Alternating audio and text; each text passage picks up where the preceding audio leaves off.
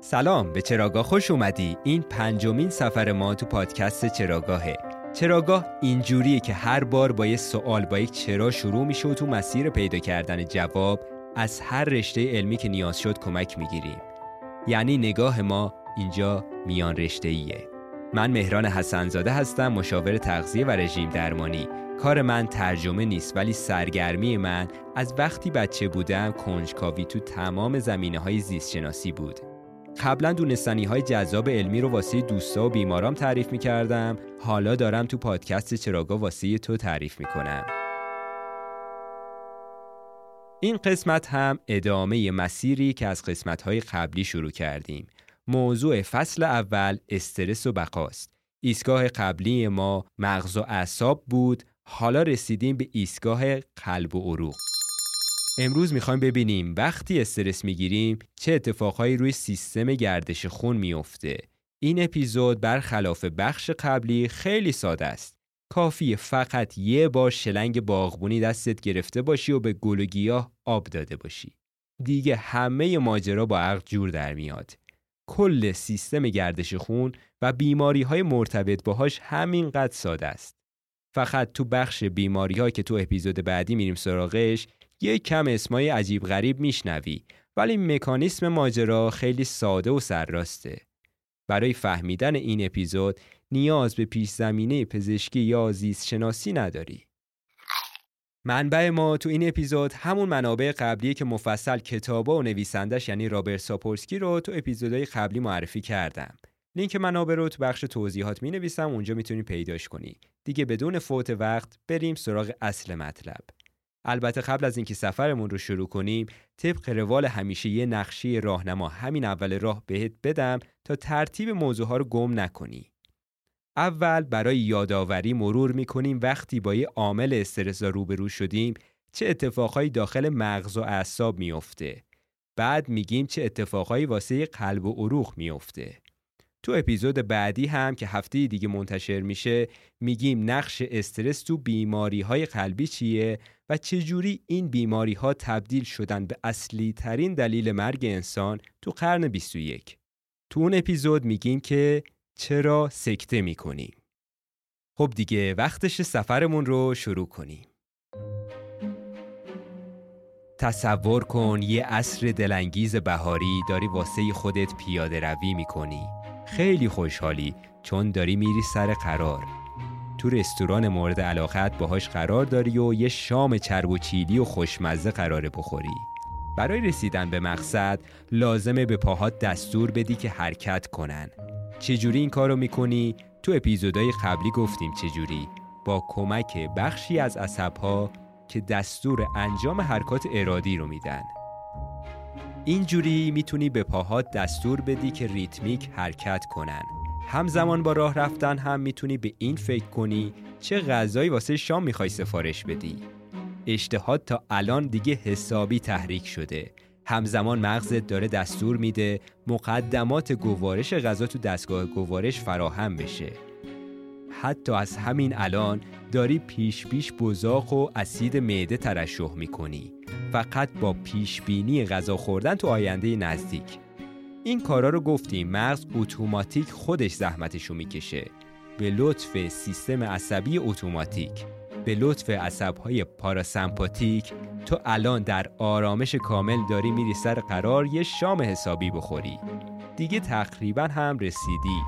دو قدم دیگه تا مقصد فاصله داری. همین پیچ آخری رو به پیچی تابلوی رستوران باید جلوت ظاهر بشه. قدم اول رو بر میداری قدم دوم و سرتو میاری بالا و می‌بینی؟ بله. یه شیر گنده جلو رات سبز شده. یه شیر گرسنه و عصبانی اونجا تو پیاده رو صاف زل زده تو چشات. حالا تا همینجا این قابو تو ذهنت داشته باش قبل اینکه ادامه ماجرا رو بگم چی میشه ببینیم فقط با چشم تو چشم شدن با یه حیوان درنده چه اتفاقهایی داخل بدنمون میافته. اگه اپیزودهای قبلی رو گوش داده باشی تا الان دیگه واسه خودت اوستا شدی.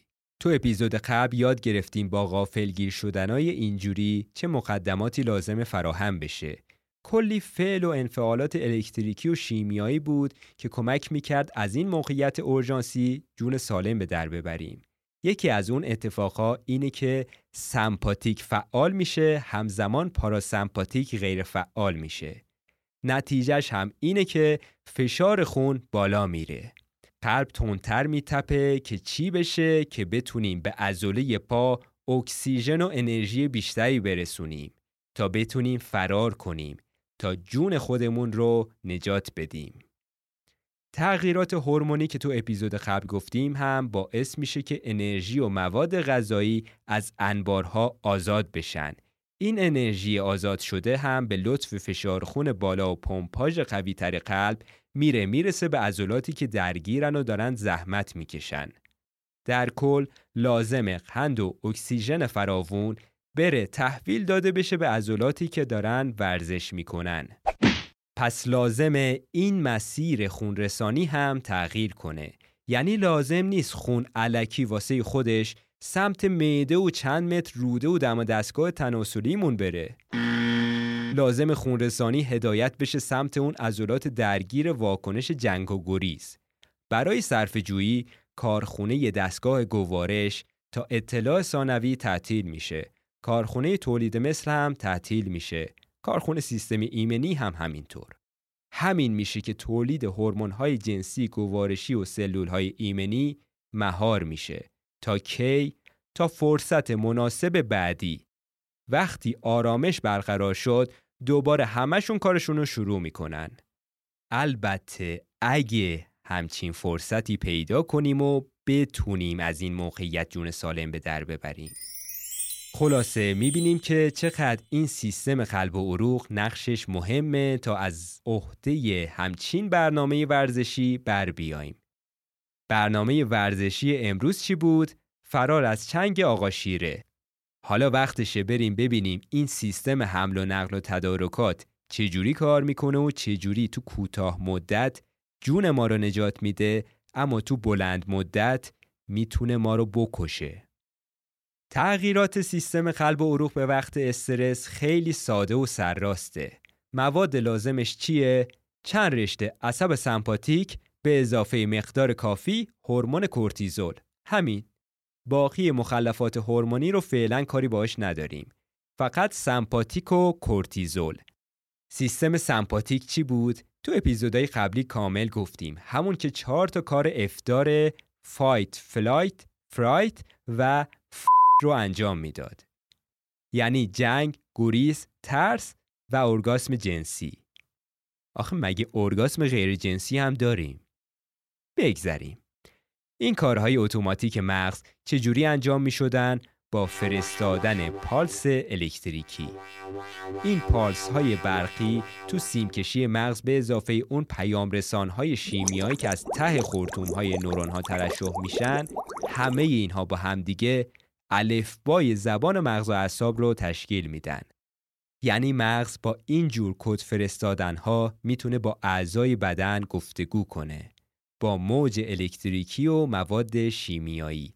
از زاویه اول شخص برایند همه نقل و انتقالات تجربه منحصر به فرد ما از زندگی رو می‌سازه. اینا رو تو اپیزود 3 و 4 کامل گفتیم اما امروز می‌خوایم ببینیم استرس چه به سر قلب و عروق میاره. گفتیم به وقت استرس عصبهای سمپاتیک فعال میشن.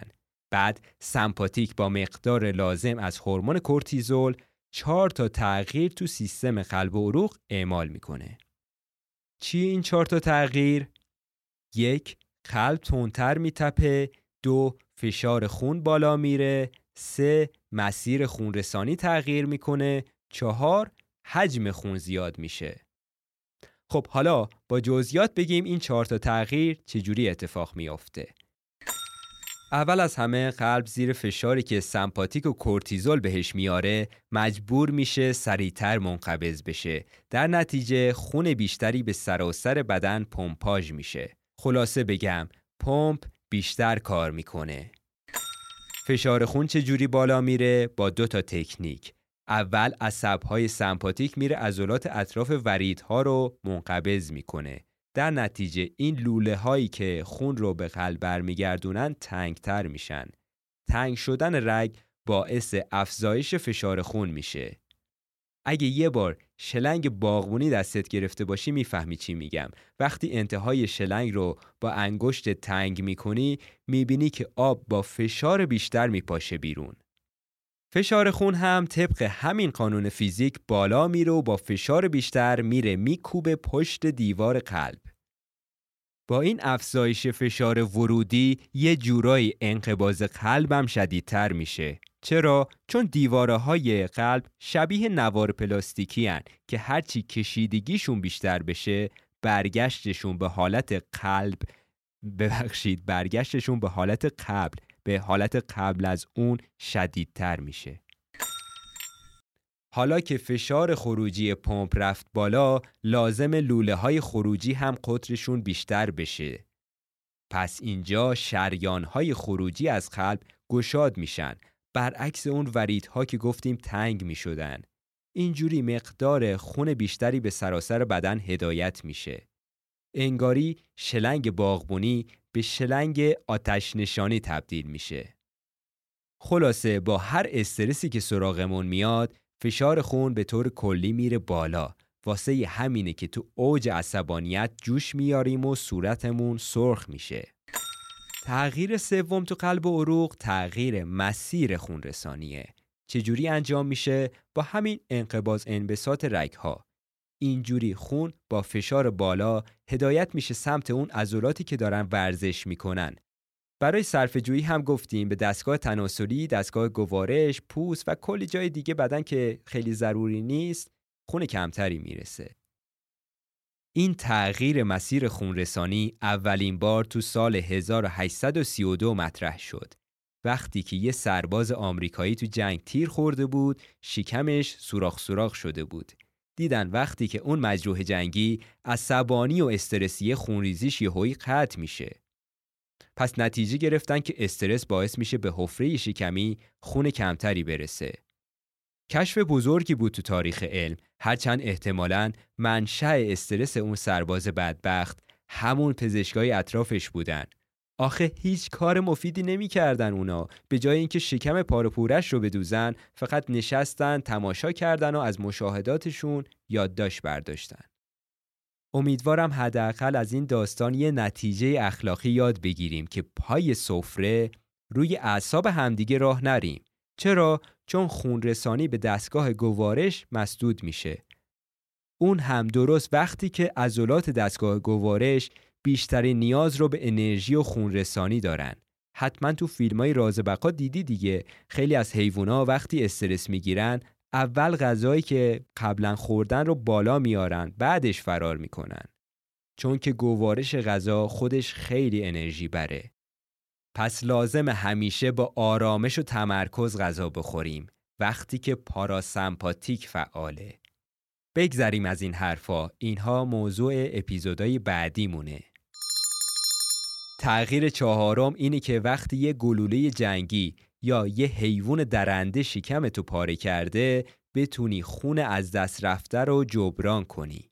چون تا وقتی خون نباشه فشار آوردن به پمپ قلب و افزایش فشار خون دیگه هیچ فایده ای نداره.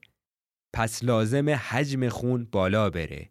چجوری میشه حجم خون رو بالا برد؟ با تأمین آب. از کجا؟ از جایی که احتمال هدر رفتن آب بیشتره. یعنی ادرار باید کم بشه. به همین دلیل مغز با پیامرسان وازوپرسین میره به کلیه دستور میده که آب کمتری از طریق ادرار دفع بشه. با این کار حجم خون بیشتر میشه و فشار خون و خون رسانی هم نسبت به قلب به نسبت به قبل بیشتر میشه. شاید برات عجیبه که میشنوی تو استرس حجم ادرار کم میشه. آخه تجربه شخصی همه ما چیز دیگه میگه. اینو دیگه از بچگی همه فهمیدیم که استرس شدید می‌تونه باعث شه شلوارمون رو خیس کنیم. چرا از ترس خودمون رو خیس می‌کنیم؟ الان بهت میگم چرا. ما پستاندارها طی میلیون ها سال تکامل یه تانکر بعد از کلیه برای خودمون ساختیم و اسمشو گذاشتیم مسانه. چرا مسانه داریم؟ هیچ کی اینو نمی‌دونه. یه تئوری اینه که شاید مسانه به پستاندارها کمک کرد تعیین قلم رو کنن. همونجور که دیدین سگ ها پای هر درختی علامت گذاری می‌کنن. حالا به هر دلیلی ما صاحب مسانه شدیم و دیگه به اون کاربرد سابقش فعلا نیازی نداریم. کی می‌دونه شاید دوباره یه روز ما انسان ها نیاز شد اینجوری تعیین قلم رو کنیم. اما امروزه کاربرد مسانه حداقل برای من اینه که به لطف فرهنگ و آموزش مستمر تونستم از یه سنی به بعد از توالت استفاده کنم. اما تو شرایط اورژانسی و استرس اوضاع خیلی فرق می‌کنه. وقتی آب از کلیه ها به مقصد مسانه رفت دیگه خداحافظ راه برگشتی نیست. اون حجم آب دیگه فقط یه بار اضافیه که با خودمون داریم حملش می‌کنیم. یه وزن مرده و به درد نخور. در نهایت باید تخلیهش کنیم. پس چاره ای نیست. اگه اوضاع اونقدر اورژانسی باشه که فرصتی برای دستشویی رفتن نباشه باید بار اضافی رو هرچی سریعتر خالی کرد تا سبکتر شیم تا بتونیم سریعتر فرار کنیم. برای روده ها هم همین اتفاق میافته. درست گفتیم به وقت استرس خون رسانی به روده کم میشه و حرکت ازولانی روده ها برای صرف جویی تقریبا غیر فعال میشه.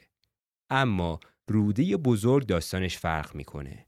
اون هم درست مثل مسانه جایی که دیگه مواد به درد بخور ازش جذب نمیشه. دیگه هرچی باید جذب می‌شد تو 5 6 متر اول روده کوچیک جذب شد. خداحافظ. مدفوع تو روده بزرگ فقط یه وزن مرده است. به هیچ دردی نمی‌خوره. باید هرچی زودتر دفع بشه.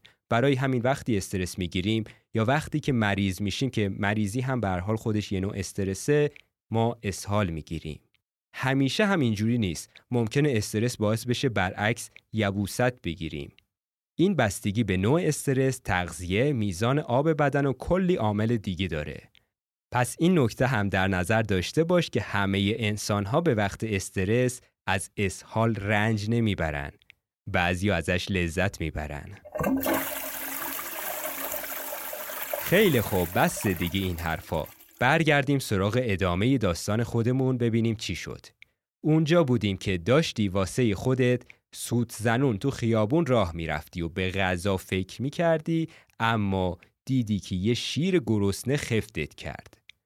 ممکنه واکنش بعدیت این باشه که با نهایت سرعت فرار کنی اما ممکنه مثل من باشی و واکنش تو اون لحظه چشم تو چشم شدن با حیوان درنده این باشه که سر جاد فریز بشی سر جاد خشکت بزنه و ذره از جاد تکون نخوری. آخر اپیزود قبلی از پیچیدگی واکنش استرس گفتیم. گفتیم که چقدر می‌تونه متنوع باشه.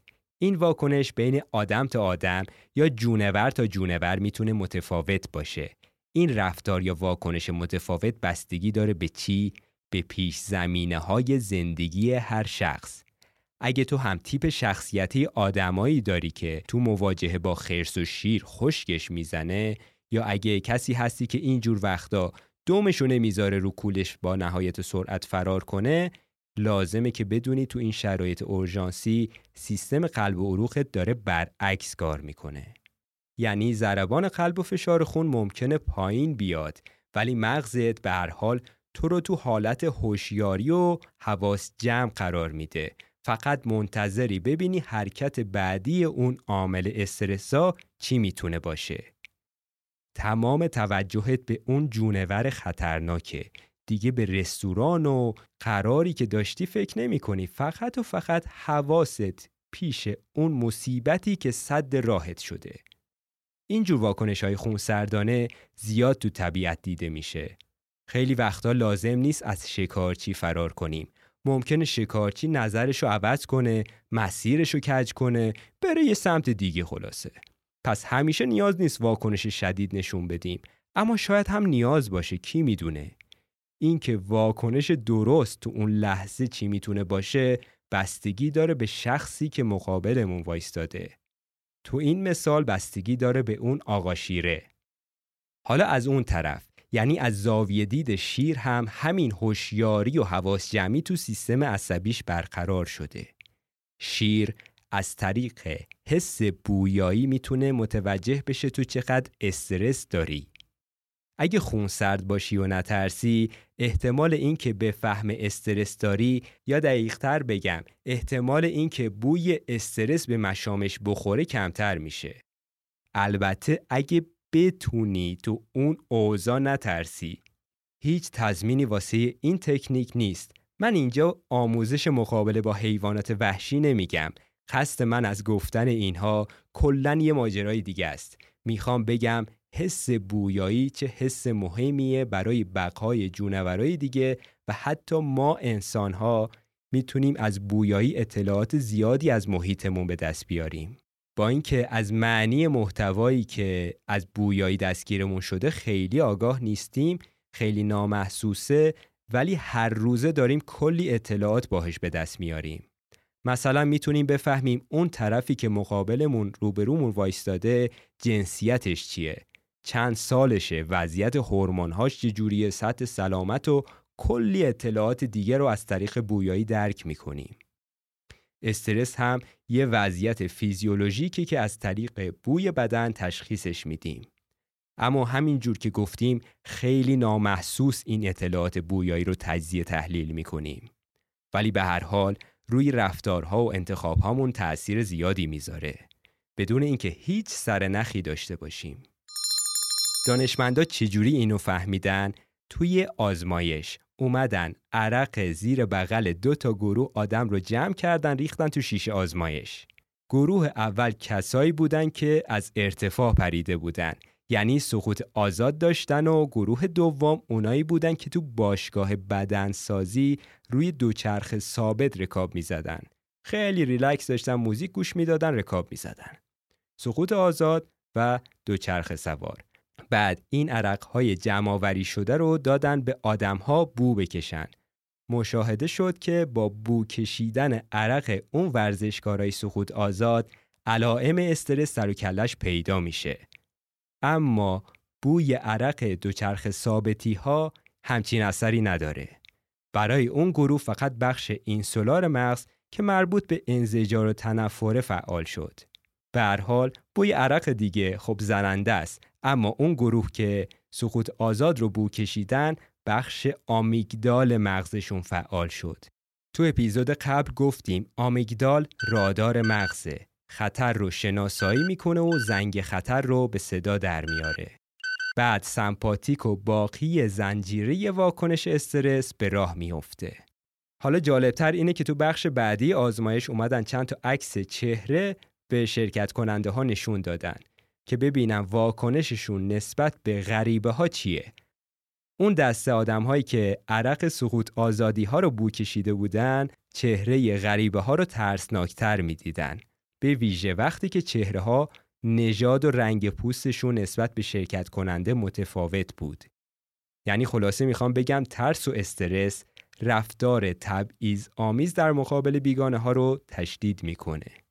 یا به عبارت دیگه استرس بیگانه حراسی ما رو تشدید می‌کنه. می‌تونه باعث بشه نسبت به درد و رنج غریبه ها بی تفاوت باشیم و بیشتر به فکر خودمون یا همگروهی هامون باشیم.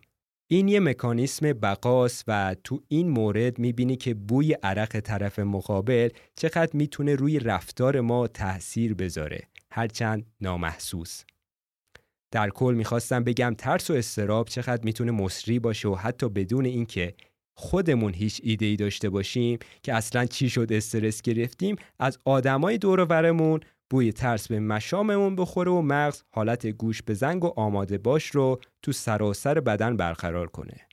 پس ترس و استرس اینجوری بهت سرایت می‌کنه و رفتارت رو عوض می‌کنه.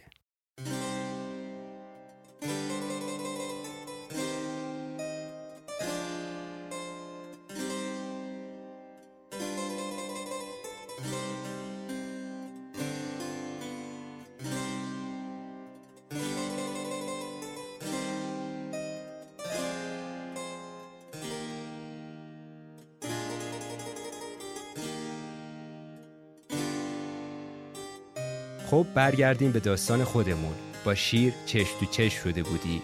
حالا دو تا انتخاب پیش رو داری. یا با نهایت سرعت فرار می‌کنی یا اینکه خیلی خونسرد سر جات وای میستی. اگه دونده خوبی باشی از چنگ شیر فرار می‌کنی و حتی به گرد پاتم نمی‌رسه. اما اگه انتخابت این باشه که ذره از سر جات تکون نخوری خب ممکنه خوششانس باشی و اون شیر هم سرگرم یه آبر پیاده دیگه بشه و دنبال اون بدوه. به حال ممکنه بخت یارت باشه و شکار شیر نشی. حالا که به خیر گذشت بدنت باید دوباره به آرامش برگرده به تعادل همیشگیش. چجوری این کارو می‌کنه؟ با فعال شدن پاراسمپاتیک. عصب واگ ضربان قلب و فشار خون رو پایین میاره. خونرسانی به معده و اندامهای دیگه شروع میشه. تمام کارخونه هایی که تعطیل شده بودن دوباره به کار میافتن. حالا آماده ای که به زیافت شام ملحق شی دوستتو ببینی و کل ماجرا رو براش تعریف کنی اینجا همون جاییه که استرس باید ترمز بگیره چون دیگه بهش نیازی نداری اما برای بعضیا این اتفاق نمیافته و استرسشون ترمز می‌بره برای همین خیلی طول می‌کشه بعد از هر استرس به آرامش سابق برگردن چجوری میشه این رو فهمید؟ چجوری میشه فهمید که ترمزمون درست کار می‌کنه؟ با یه آزمایش ساده که میری روی تردمیل میدوی بعد تردمیل خاموش میشه اندازه می‌گیرن چقدر زمان می‌بره تا عصب واگ بتونه آرامش رو برگردونه و ضربان قلب پایین بیاد. یه جور ساده تر هم می‌تونی با امکانات کمتر همین آزمایش رو انجام بدی که ببینی ترمزت چجوری کار می‌کنه. اینجوریه که با هر تنفسمون عصبهای سمپاتیک و پاراسمپاتیک متناوب فعال میشن. با هر دم سمپاتیک فعال میشه، عصبهای محرک تحریک میشن، اما با هر بازدم پاراسمپاتیک عصبهای آرامش بخش فعال میشن. واسه همینه که چند هزار ساله که تکنیک های مدیتیشن همشون یه نقطه اشتراک دارن. همشون روی بازدم طولانی تمرین می‌کنن. با این کار سریع فشار خون و ضربان قلب میاد پایین. پس جواب سوال چرا مدیتیشن بهمون آرامش میده چی شد؟ چون بازدم طولانی تر باعث میشه قلب و عروق آروم بگیرن حالا چجوری میشه اینو آزمایش کرد که ببینیم ترمز استرس کی بهتر کار می‌کنه؟ با یه آزمایش ساده. اینجوری که هرچی اثر این بازدمهای طولانی تأثیر بیشتری روی کاهش ضربان قلبت بذاره معنیش این میشه که شخصیت خونسرد و آرومی داری. یا میشه گفت توانایی بهتری تو مدیریت استرس داری. البته خبر بد اینه که هرچی استرس بیشتری تو زندگی تجربه کنی این اثر آرامش بخش کمتر کار می‌کنه. مثل لنت ترمز دیگه زیاد ترمز بگیری خب لنت تموم میشه دیگه ترمز نمی‌گیره. این رو گفتم که بدونی به همین سادگی ها نیست که به یه نفر که زندگیش همیشه تو استرس مزمن سر شده توصیه کنی خب برو meditate کن یوگا کن ذهنتو خالی کن یوگی درونتو آزاد کن نه نمیشه توقع داشته باشی با این توصیه ها براش معجزه اتفاق بیفته. درسته که مراقبه از تکنیک های خوب مدیریت استرسه. تو اپیزودی که به راهکارها می‌رسیم دوباره به این موضوع برمیگردیم. اما الان می‌خوام بگم راهکارهای مهمتر از مدیتیشن هم وجود داره مثل حامی اجتماعی. همین که partner مون دستمون رو بگیره یا بغلمون کنه خیلی بهتر از مراقبه و تکنیک های تنفس می‌تونه به آرامش کمک کنه. می‌تونه کمک کنه پاراسمپاتیک فعال بشه. بگذریم. حالا وقت این حرفا که نیست. علل حساب فقط یه نفس عمیق از بینی بگیر. حالا یه بازدم طولانی از دهن.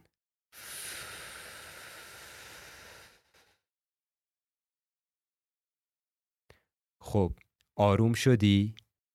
همین تکنیک تنفس رو فعلا ادامه بده تا اپیزود بعدی که می‌خوایم بریم سراغ خبرهای بد.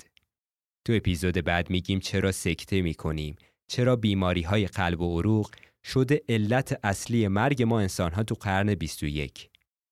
اصلی ترین تهدید واسه تموم شدن زندگی من و تو همین می‌تونه باشه. اما نگران نباش. فقط نفس عمیق یادت نره. بازدم. دم. آزدن خوشحالم که این اپیزود را تا آخر گوش دادی و با من همراه و همسفر شدی.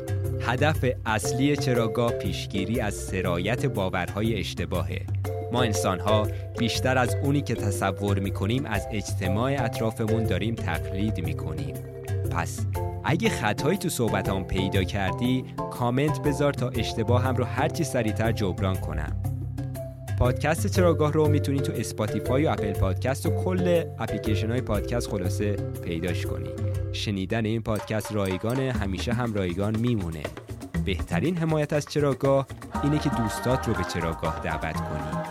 راه های ارتباطی هم تو توضیحات نوشتم و لینک کانال یوتیوب و تلگرام رو هم می‌تونی همونجا پیدا کنی. من مهران هستم و این اپیزود اول شهریور 1402 ضبط میشه. به زودی با یک چرای دیگه برمیگردیم.